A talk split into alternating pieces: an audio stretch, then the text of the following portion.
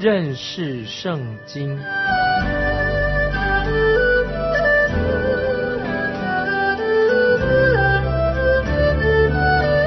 认识上帝的话，把上帝的话带到全世界。本节目是由认识圣经机构和环球广播电台联合制作，欢迎收听。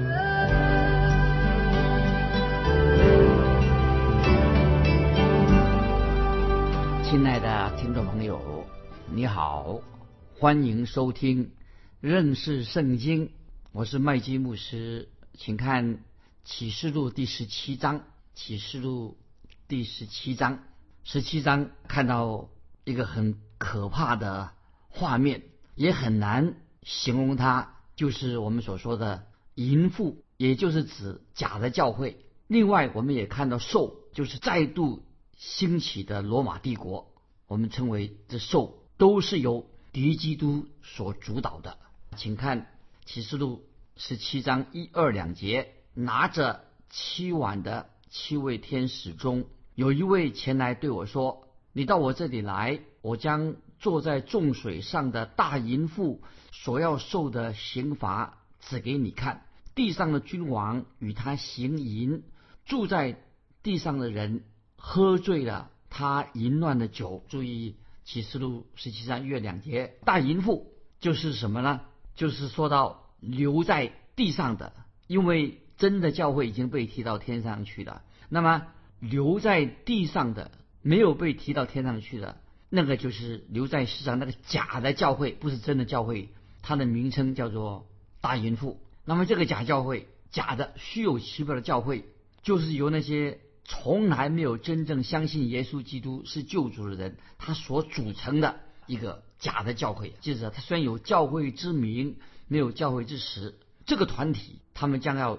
进到大灾难的时期，大灾难时期会看到这种假的教会出现，因为他们并不相信耶稣基督是他们的救主。特别在大灾难的期间，我们看到圣经对大淫妇有一个很明确的一个描述啊，特别注意，大淫妇是什么呢？他是坐在众水之上的。根据这节经文，我们跳到后面的启示录十七章十五节，这个众水是什么意思呢？众水就是万国，众水是指万国万民的意思。那么他坐在众水之上，就是这个大淫妇，她有相当的大的能力，几乎掌控了世界。那么我们现在看这个启示录，刚才我们读过了十十七章一月两节啊，说了这个大淫妇啊，地上的君王与他行淫。表示说，在那段恐怖的时间，那个时候这假的教会，包括当时那是那些当时那时候的政权啊，他们都狼狈为奸啊。那些假的教会跟那些政治的势力互相的结合，狼狈为奸。今天我们看见啊，在这个今天的世界上，也兴起了所谓的宗教大联盟的运动啊。不晓得听朋友听过没有？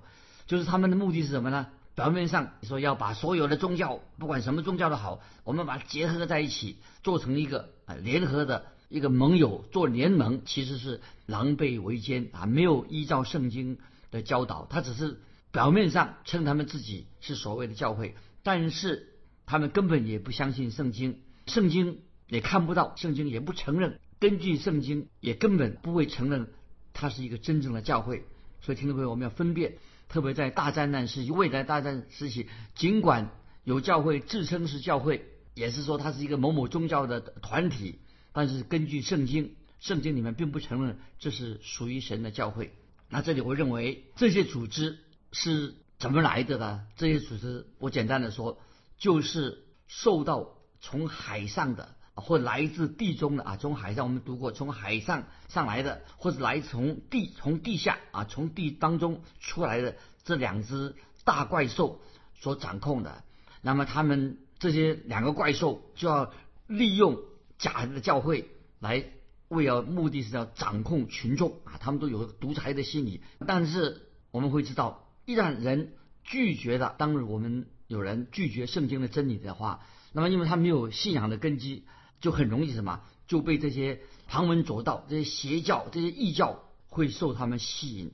所以保罗在写信给帖撒罗尼迦的信徒的时候，中特别提到，就是谈到说，帖撒罗尼迦说，凡是那些拒绝圣经真理的人，他居然拒绝了圣经的真理了，那么怎么样？他就会相信，就跟从这些谎言啊。所以听众朋友，当我们认识圣经，就不会跟从谎言。但是一个人他不相信圣经的人，很容易就受这些啊迷惑人的谎言啊所控制了。所以启示录十七章第一节下半就提到神要刑罚这个大淫妇，讲到这个大淫妇，他要将受到所受的刑罚是指什么呢？就是说明了神惩罚的悲啊，就是刑罚的悲会塞进大淫妇的嘴里面。其实这个就是一个审判，对大淫妇做一个审判。到时谁要来审判、来毁灭大淫妇呢？这里注意，居然。毁灭大淫妇的是谁呢？是兽。圣经以后读启示录，就是这个兽将会把大淫妇来消灭、毁灭它。所以我们知道，在末世的时代，假基督跟假先知他们会出现了啊。记得在末世的时候，假基督、假先知会出现，他们就利用利用这个大淫妇。当他们这些假基督、假先知达到目的以后呢，他们就过河都拆桥了。那么我们知道敌基督。最终的目的什么呢？就叫全世界的人都要膜拜假基督，他不让这个大淫妇跟他做对立，所以大淫妇最后就被敌基督所打败了。那么我们继续看启示录十七章的第三节，我被圣灵感动，天使带我到旷野去，我就看见一个女人坐在朱红色的兽上，那兽有七头十角。片体有亵渎的名号。注意这个经文说到啊，看到一个女人骑在朱红色的兽，骑在兽的身上。那个兽很恐怖，有七个头，十个脚，片体都有亵渎的名号。那么这里这个是讲到约翰，他说他被圣灵感动，天使就把他带到旷野去。亲爱的听众朋友，你还记得吗？我们知道老约翰在拔摩岛，他也被圣灵感动，看见了异象，然后。看见异象的约翰，他就向众教会见证那一位荣耀的基督，以及见证基督所要他传讲的信息。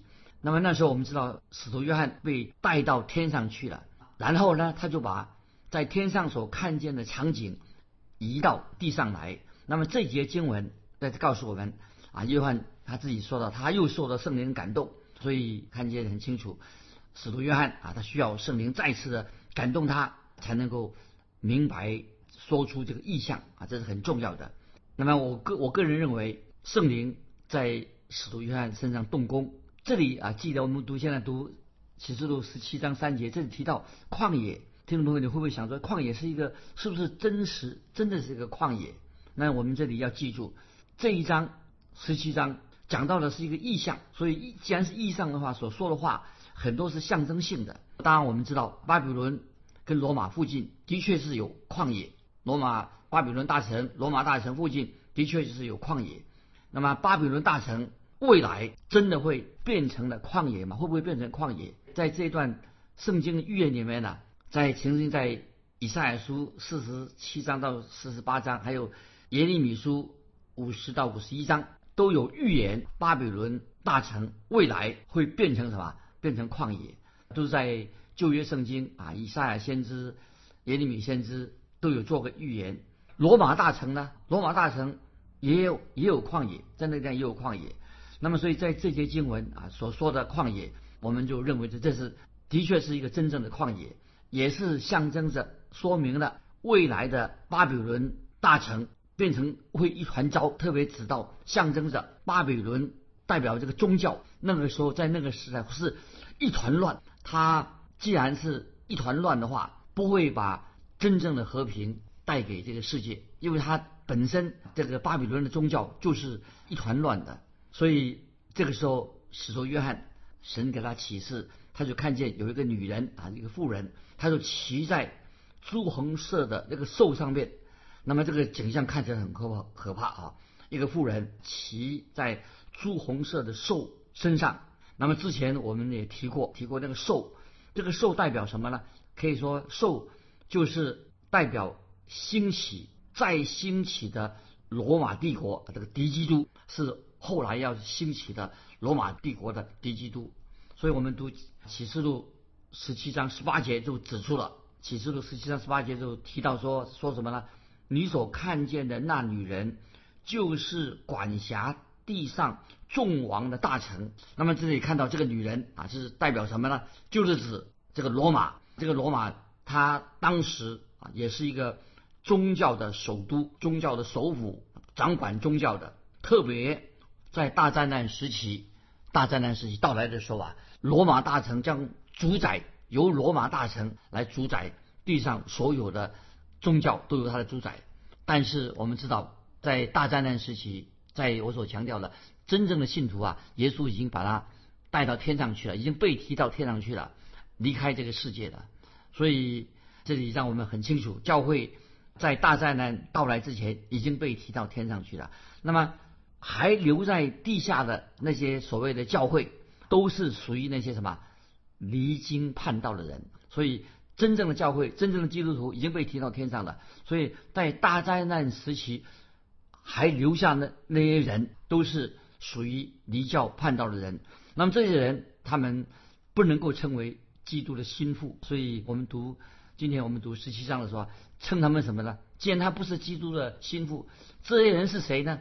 他们是淫妇，大淫妇啊，是女人啊，是卖淫的，称为淫妇。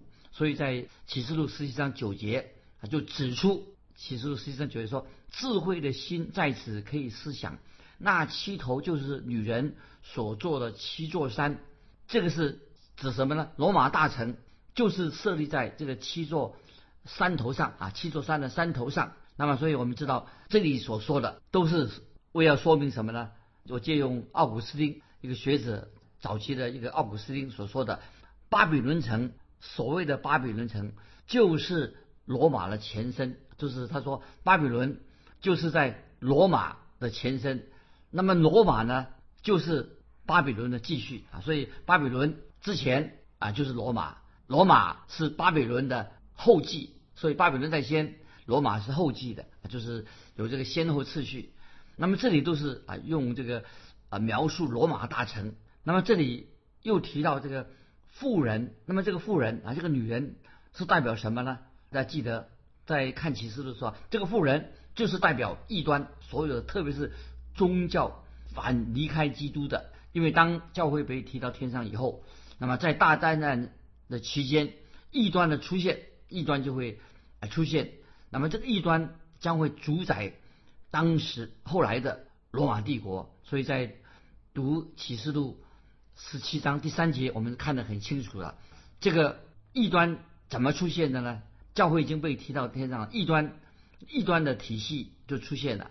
启示录十七章三节下半节告诉我们说，片体有亵渎的名号，就看出来了。片体有亵渎的名号，就显示了那个时候的异端就是完完全全的离开了圣经的真理，也偏离了永活的基督啊，跟永活的基督毫无关系。所以启示录十七章三节下半说，片体。都有亵渎的名号啊，显示那个时候就是异端啊，完全的离开了基督了。那接下来我们看十七章启示录十七章第四、第五节，注意那里人穿着紫色和朱红色的衣服，用金子、宝石、珍珠为装饰，手拿金杯，杯中盛满了可憎之物，就是他淫乱的污秽，在他额上有名写着说。奥秘在大巴比伦，做世上的淫妇和一切可憎之物的母啊！这两个经文，听众朋友再念一下四五节。那女人穿着紫色和朱红色的衣服，用金子、宝石、珍珠为装饰，手拿金杯，杯中盛满了可憎之物，就是他淫乱的污秽。在他额上有名写着说：“奥秘在大巴比伦。”做世上的淫妇和一切可憎之物的母，那么这里看见啊，穿着紫色和朱红色衣服，紫色是代表罗马皇帝、皇室贵族的的衣服，所以他们除了罗马那些议员，当时的罗马的议会的议员、官长都会配一台配啊配一条紫色的披带，就表明说他们是有地位啊，所以罗马皇帝都喜欢穿紫色的袍子啊。接着继续我们看十七章的第四节啊，第四节下半用金子、宝石、珍珠为装饰，那么就显明还是他们外表上看显出外表外表看起来很好看、很华美的。那么大淫妇。在启示录十七章，这个大淫妇啊，其实就跟法利赛人一样，他的内心在外表就像法利赛人一样，在外表上看起来很好看、很华丽，但是它里面呢，就像耶稣所说，装满了死人的骨头和一切的污秽啊，这是法利赛人。所以马太福音二十三章二十五节啊，主耶稣这样说啊，说的很清楚，这是认为法利赛人假冒为善，只有外表。但是在里面装满了死人的骨头和一些污秽。那主耶稣说：“你们这些假冒为善的法利文士和法利赛人有祸了，因为你们洗净杯盘的外面，里面却盛满了勒索和放荡啊！所以我们看读启示的时候啊，看那个金杯啊，杯子是金的，可是里面呢盛满了什么？金杯盛满了可憎之物，好可怕！金外表看着好看啊，这是可憎之物指什么呢？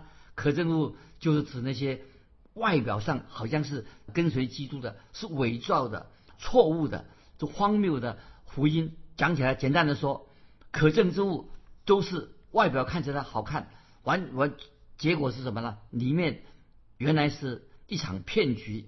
所以这个杯啊，这个金杯也代表什么呢？这个杯杯就是把世人呐灌醉了啊，这是异端邪说，就把那些不信、没有真理的人呐，等于把他灌醉了。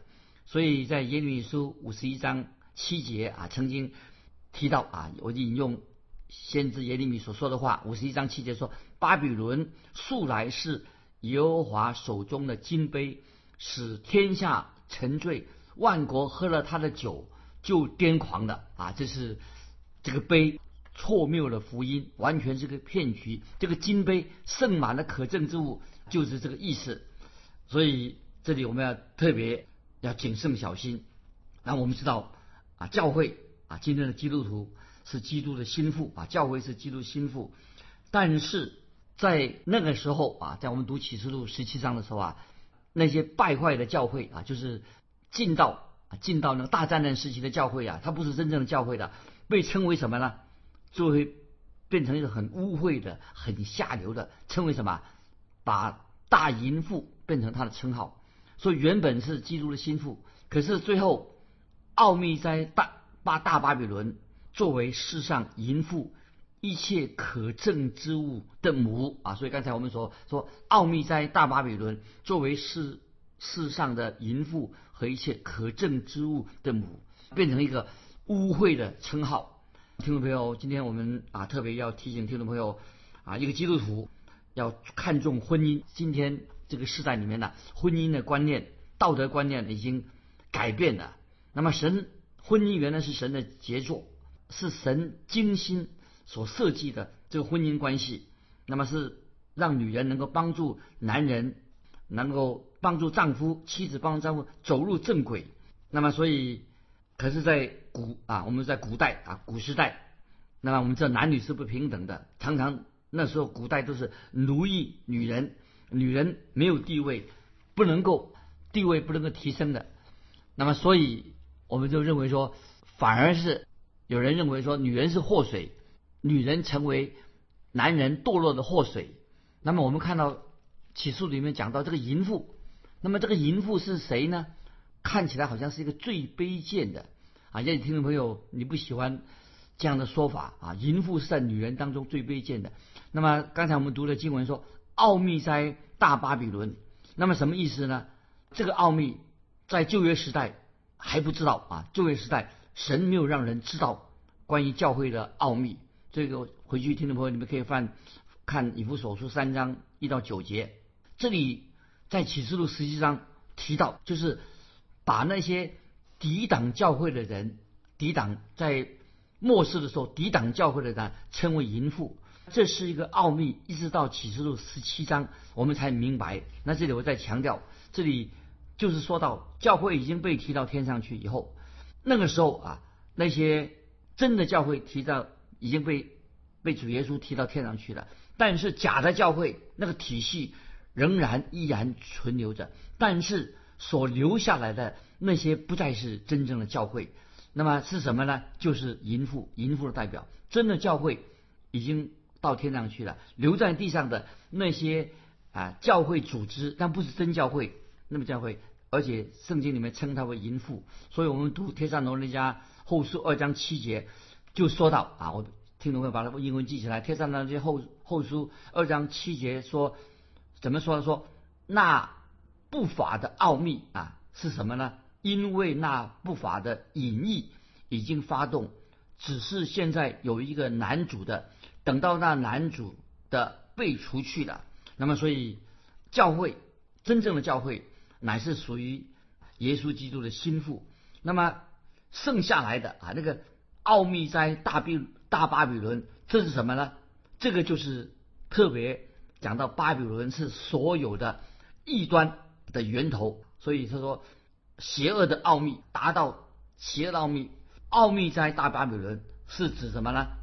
就是指异端的起源啊，所以它是世界上的淫妇和一切可证之物之母。哦，刚才我们读圣经很清楚了，讲到这个巴比伦是异端的源头，它是世上的淫妇和一切可证之物的母。所以圣经上做一个很清楚的、很生动的一个描述啊。那么特别提到啊，这个淫妇大淫妇是跟淫乱。有关系的，所以今天听众朋友，特别年轻人，如果一个年轻人他没有不是信主的，没有看重婚姻，在神面前要看重婚姻，互许终身，年轻人结婚，年轻人不知道保守贞洁，那么一定会带来一个失败错误的婚姻啊！所以这里听众朋友，我们要注意到，这里特别提到奥秘在大巴比伦啊，它是被称为什么？世上的淫妇之母，就是说，这个淫妇之母，她不是单单一个人啊，她是很多很多人的淫妇之母。所以今天的基督徒，一个还没有信主的人，我们赶快要对婚姻的事情要看重，不要上了这个世上世界上的淫妇之母的当，是他没有看重婚姻。所以今天我们知道，教会特别要看重对于婚姻的问题，要非常小心谨慎。不要落在淫妇之母这个巴比伦啊，被称为世上淫妇之母，这是一个很重要的教训，让我们基督徒要要学习的。那最后我要再强调的，今天我们所刚才我们所读过的，巴比伦是所有的异端的源头。那么，所以也说到巴比伦是什么呢？是世界上的淫妇以及一切可证之物的母。这是一个很生动的。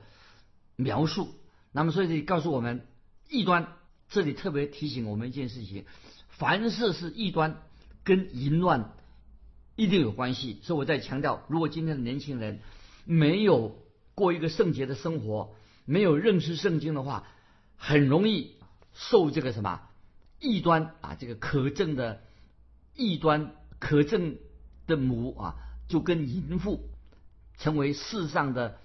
淫妇和一切可证之物的母受他迷惑，让他过了一个啊失败啊失败的婚姻生活啊，这是要提醒还没有信主的啊基督朋友啊，如果你还没有信主，你要好好读圣经，让你有一个圣洁干干净净的婚姻啊。因为为什么呢？因为刚才我们读这段经文的时候啊，最后我要做的结论是什么呢？